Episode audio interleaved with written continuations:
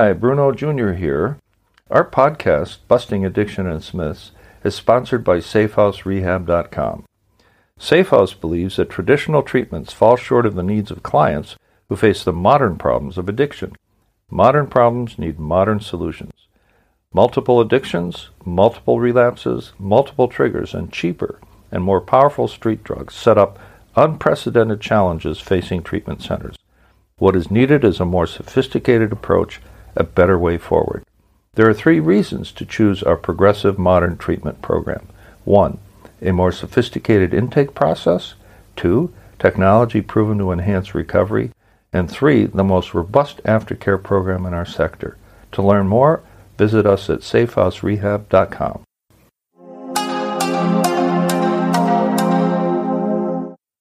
This is episode 4, season 9 why I don't hate this disease anymore.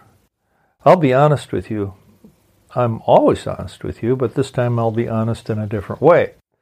I'm usually somewhat laid back and even handed about alcoholism and addiction, treating them as diseases that need to be understood and managed, if that's the right word. I used to hate this disease with all my heart. My counselor, Margaret, said 28 years ago, almost to this day, Bruno, if you're going to hate anything, hate the disease. Don't hate yourself. Don't hate your parents. Don't hate the doctors to whom you were lying anyway. Don't hate your crazy, beautiful girlfriend who drank with you and did coke with you. Don't hate the system or this culture. Just hate the disease with all your heart, at least for now, until you have a better handle on what is done to you and what recovering from it has done for you. You won't hate it anymore. You will have healed just enough to understand that you didn't ask for it, that you had a genetic predisposition toward it, and many of the awful things you did can be explained by the fact that you were in an involuntary grip of the disorders called alcoholism and drug addiction, both of them in my case. And don't be confused by the nature versus nurture debate. The inclination to alcoholism is an inherited trait. Twin studies have proven this over and over. A great description of that proof is to be found in Deborah Jay's splendid book, No More Letting Go. She also points out that geneticists claim that alcoholism is the most complicated disease to study, and that some sober people get very angry when they're told that alcoholism is a genetic disease. They think that's the same as saying that alcoholics are not responsible for their behavior, for the whole idea of recovery is to accept responsibility for what one has done, also known as step 9, the amend step, if you buy any of the 12 step principles. But you don't have to because accountability is a universal value anyway, so that you can repair your life and move forward, not beat yourself up mercilessly. It was what it was. Hold yourself accountable. No excuses, big boy. Accepting responsibility is a bigger deal for the alcoholic or addict because their disease affects so many people. They start their recovery process with a list of the resentments, lies, thievery, adultery, violence, and other wrongs they committed when they were actively addicted or alcoholic. And then, with further reflection and prayer, stop. And then, with further reflection and prayer, they make a list of all the people they have harmed and make direct amends whenever possible, as soon as possible. Stand up straight, look them in the eye, do not expect to be forgiven, but be grateful if they do forgive. Handle it if they call you a son of a bitch, but pay them back if you stole from them or forgot to pay them back. The good news is you get your conscience back. The bad news is you get your conscience back. But do not be a fool either. If revealing a secret affair will hurt your wife, don't you dare cause her more pain by disclosing it. That step also says, except one to do so will injure them or others. This is not for the faint of heart. Now, having heard that, do you still think this is a namby-pamby program for sissies? True recovery separates the girls from the grown women and the boys from the men. This is not for the faint-hearted. I do, however, hate what the disease did to me for quite some time. But as I healed and realized it was all about building my character, of which I had, of which I had some to start with, I did have wonderful, normal, loving, beautiful, and joyful parents, so I had no excuse.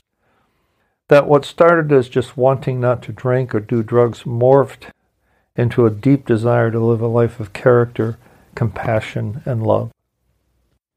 I guess I can credit this awful disease, or rather the victory over it, one day at a time, with the transformation I've experienced over the last 28 years, and still do moment to moment. The basic theory of every 12 step program is that addictions, including alcoholism, are essentially spiritual problems. The word alcohol only appears once in the 12 steps of Alcoholics Anonymous, and that's right at the beginning.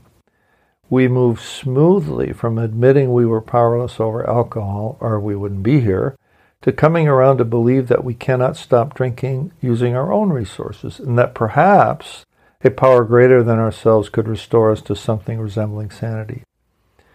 Have you ever heard of the concept of the operational definition? It's a very practical idea. It's something like this If it looks like a duck and walks like a duck, then it's a duck. A spiritual problem requires a spiritual solution. If our problem is fundamentally of a spiritual nature, and if we apply spiritual principles toward its solution and we get positive results, then our operational definition works quite well. Before you accuse me of being too far gone with this spiritual thing, our spiritual definition is entirely compatible with what science says about addictive disorder. This is how brilliant the co founders, Dr. Bob Smith and Bill Wilson, really were. They stated emphatically that if you need a doctor or a psychiatrist or a priest, by all means go get that kind of help. But Tell them the truth, the whole truth, and nothing but the truth. And beware of pretenders. Pretenders are those who think they have the answers but don't know a damn thing about the disease. Let's say your son Johnny has been behaving radically for quite erratically for quite a while. And he agrees with you that maybe you, should, you two should go see a doctor about what may be causing his moods, mood swings, his inattention, his fits of anger and depression, and so forth. You need to see a true professional. If you end up seeing a doctor who has not been trained in addictive disorder as part of his or her overall medical education, the doctor or psychiatrist will treat the symptoms and prescribe an antidepressant or an anti anxiety drug and perhaps get Johnny to talk his problem out. Johnny will probably not admit that he's an addict or an alcoholic at that point. If you go see an AODA, alcohol or drug addiction specialist, that specialist is trained to ask the right questions to help determine if Johnny is a budding addict and or alcoholic. Mom may not like to hear it, and she may actively deny it. She may, she may not have been the person to suggest seeing an addiction specialist to begin with. That may have been a referral by a savvy doctor who knows just enough to have her seek a more expert opinion. Or a friend or a relative may see things mom doesn't want to see and suggest professional help for both herself and for her Johnny. There is no such thing as a cure, and restoration of one's faculties to anything resembling normalcy takes a long, long time.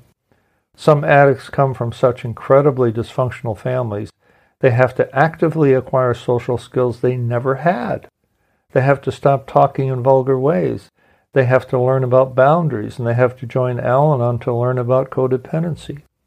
Some like to blame their addiction on the abuse they suffered as children, or on the fact that alcohol and marijuana were all over the house and no one cared if they drank beer or smoked dope. Drinking and doing drugs to escape. The hard part of all of this is we used alcohol and drugs to escape reality, no matter what the reality was. The average age at which Americans begin drinking is 12. By age 15, they are drinking on a regular basis, rich or poor, black or brown or white. I was a regular beer drinker by the time I was 16, but that routine was interrupted by my attending a boarding school where beer was harder but not impossible to come by. Ultimately, what we learn is that it really does not matter how you got here, period. You're here now, and this is what we can teach you. The founders of AA, they knew their stuff. They understood that alcoholics are a defiant lot. They realized that we can't preach to them or talk down to them. The approach was one of storytelling, one of the most powerful narrative devices known to man, perhaps the most powerful. They framed the first critical 164 pages of the book Alcoholics Anonymous in the following manner. This is what we were like, desperate and hopeless. Then we got together to quit drinking and started living a good life. Would you care to join us? You might notice that each of the 12 steps is written in the past tense as if to say, This is what we did to heal our lives. Everything is a we, a clear implication that the we is a fellowship that meets regularly to share and support each other. Yes, I myself suffered the damage caused by my excessive drinking and drug use. Opiates and marijuana and vodka and beer was my drug of choice cocktail, and I did it over and over and over for years and years. I was fired from three great jobs over a nine year period. Great jobs where I put my best foot forward for a while, but the disease caught up to me to the point where I had become catatonic, that is, frozen, incapacitated on the job. They should have fired me a year earlier. The same week I got fired from my last job in July of 1993, I entered treatment. And they were amazed at the quantity and variety of chemicals that I had poured into my brain. Some of the doctors thought I would, could, might not recover at all, remain in a frozen, semi autistic state. So, this is desperation, a blessing in disguise. But I was so desperate to heal from this disorder that had me so sick, so insane with OCD, depression, panic disorder, massive anxiety, and suspected dissociative personality disorder, looking over the edge into hell below every morning, not having the guts to even think about blowing my brains out. I was so desperate that I made a supremely conscious decision the moment my head cleared about a week into treatment that I would go to any length to get and stay sober. Sometimes I'd play the video of what it was like just to get an emotional taste of what it was like to feel the way I felt every waking moment of every day, all day. Yes, I did hate this disease, and now you know why.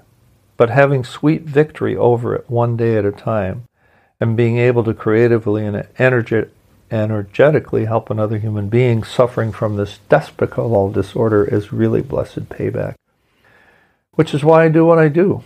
I try to carry the message of truth and hope to those who still suffer, and needlessly so. So there is always help. There is AA.org, there is CA.org, there is NA.org, and there is Alanon.org, and that's al-anon.org. What we learned in this personal essay is the following. One, it really does not matter how you get into recovery so long as you get started. Two, Families can be misled if they seek advice about addiction or alcoholism from one who is not trained in the disorder. Three, desperation is a gift if you look at it the right way, and that is, it becomes a supreme motivator never to go back there ever again. Four, the beauty of AA and other 12 step programs is that they do not preach to you. They deploy the time honored approach of storytelling to gently guide you into a better, saner life.